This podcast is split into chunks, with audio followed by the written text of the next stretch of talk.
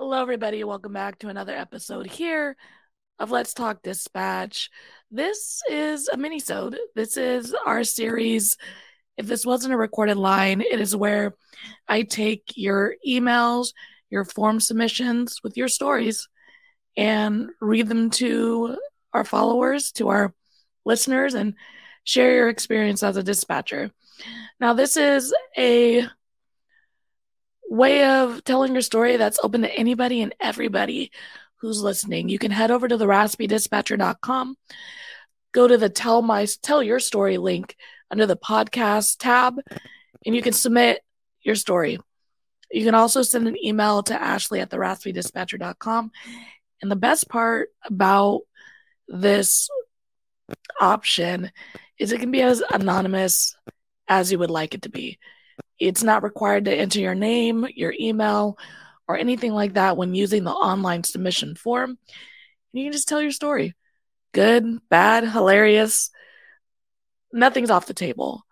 The point of it is A, having a place where you feel comfortable telling your truth, whatever that looks like for you, getting it off your shoulders, putting it into someone else's bucket, giving you some room to wiggle, as well as just opening up to the world to be able to hear what we hear.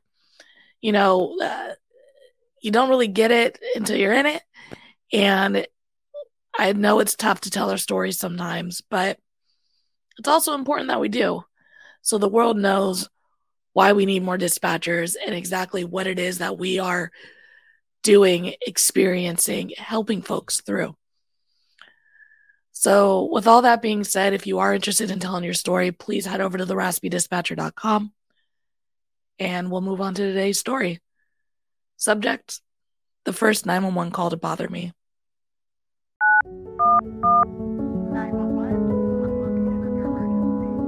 The things I would say. If this wasn't a recorded line. I'm new to the dispatch field. It's been about six months now, but not new to trauma. I worked in behavioral health for many years prior to and am very familiar with it.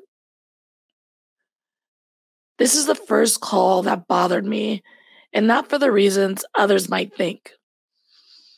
I'm a very sympathetic person, but I am seldom empathetic, although I portray it well for the sake of those I serve. I think it's how I've been able to impartially help others throughout my career without it taking a toll on me. Everyone in our communication centers joke that all dispatchers have some form of sociopathic tendencies, but nonetheless, a desire to help others. I received a call from someone who gave me an address only and said, send officers. When I asked what was going on, he hesitated, then said, Nothing, just send someone, and hung up the phone. I load a call. I call him back within seconds of him hanging up. He picks up, and I announce myself as the dispatcher calling him back and requesting he tell me what's going on so I know how much help to send. He hangs up again. I recall and I place another call and he sends it to voicemail.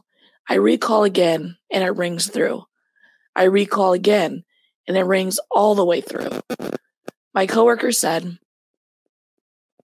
I bet the officers are going to find a body. And I knew she was right, but I'd hoped it wasn't true. It wasn't the first time I experienced death over a phone call. That wasn't the issue. I knew the hardest part of this job for me would be how hard I am on myself. I've been that way my whole life, almost to an unhealthy extent.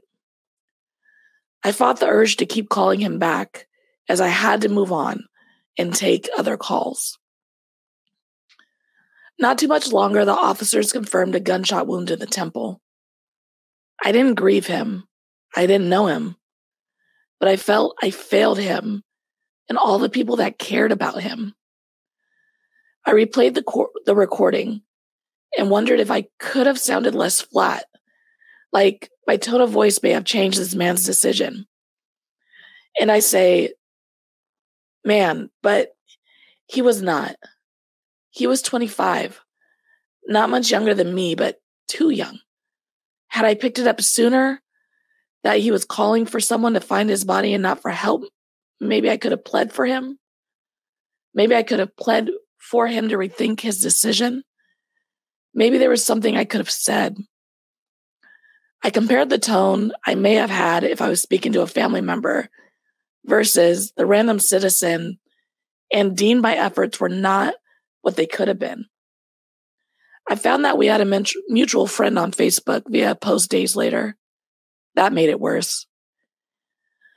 I know I'm not in everyone. I know I'm not, and everyone I talk to has told me I'm not. But in ways, I feel responsible for this man's death. All the other deep, all the other deaths I've experienced were drugs, were drug overdoses, medical issues, other suicides and deaths that others found. I was the last voice this man heard. And I can think about it. And all I can think about is was there something I could have done? I imagine all the different ways that conversation could have gone. I would have told I would have told him my name and asked for his sooner. I would have more desperately pleaded for him not to hang up on me, to tell me what's going on. It was the first time since starting this job that I felt I truly failed. I know that it was highly unlikely that there was anything I could have done, but the devil's advocate in me seems to fight every attempt someone has to comfort me. I know this won't be the last call like this, and I will be fine, but I know that this is going to stick with me for the rest of my life. I think that is a big part of what the general public doesn't understand. I will ask myself for the rest of my life if there was something I could have done to save that kid. And people will tell me no, but I'll never truly have an answer.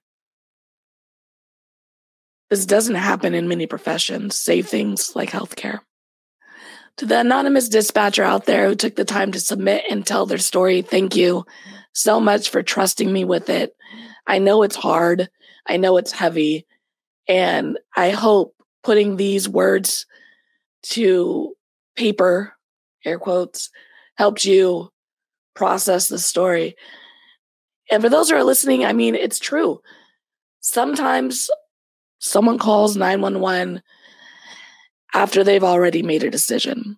And if you are like this dispatcher and have this experience and have a story like this weighing on you, understand all we can do is what we do when we answer that phone. And sometimes you could do everything and anything, you could say all the right things, and that person has already made their decision.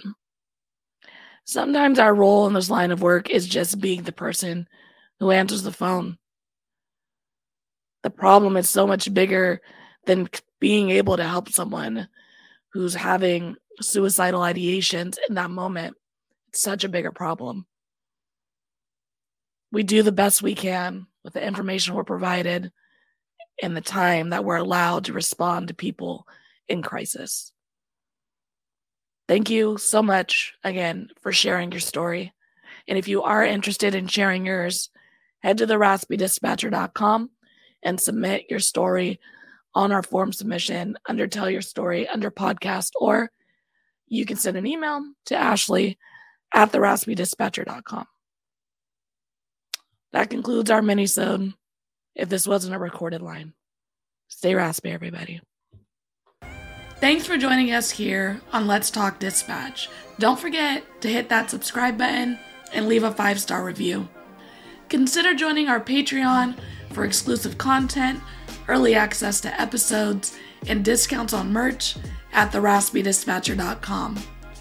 Follow us on Instagram and Facebook, and subscribe to our YouTube channel. All of these things help support the creation of more content because the world needs more dispatchers. Thank you all again for the love and continued support. And until next time, stay raspy.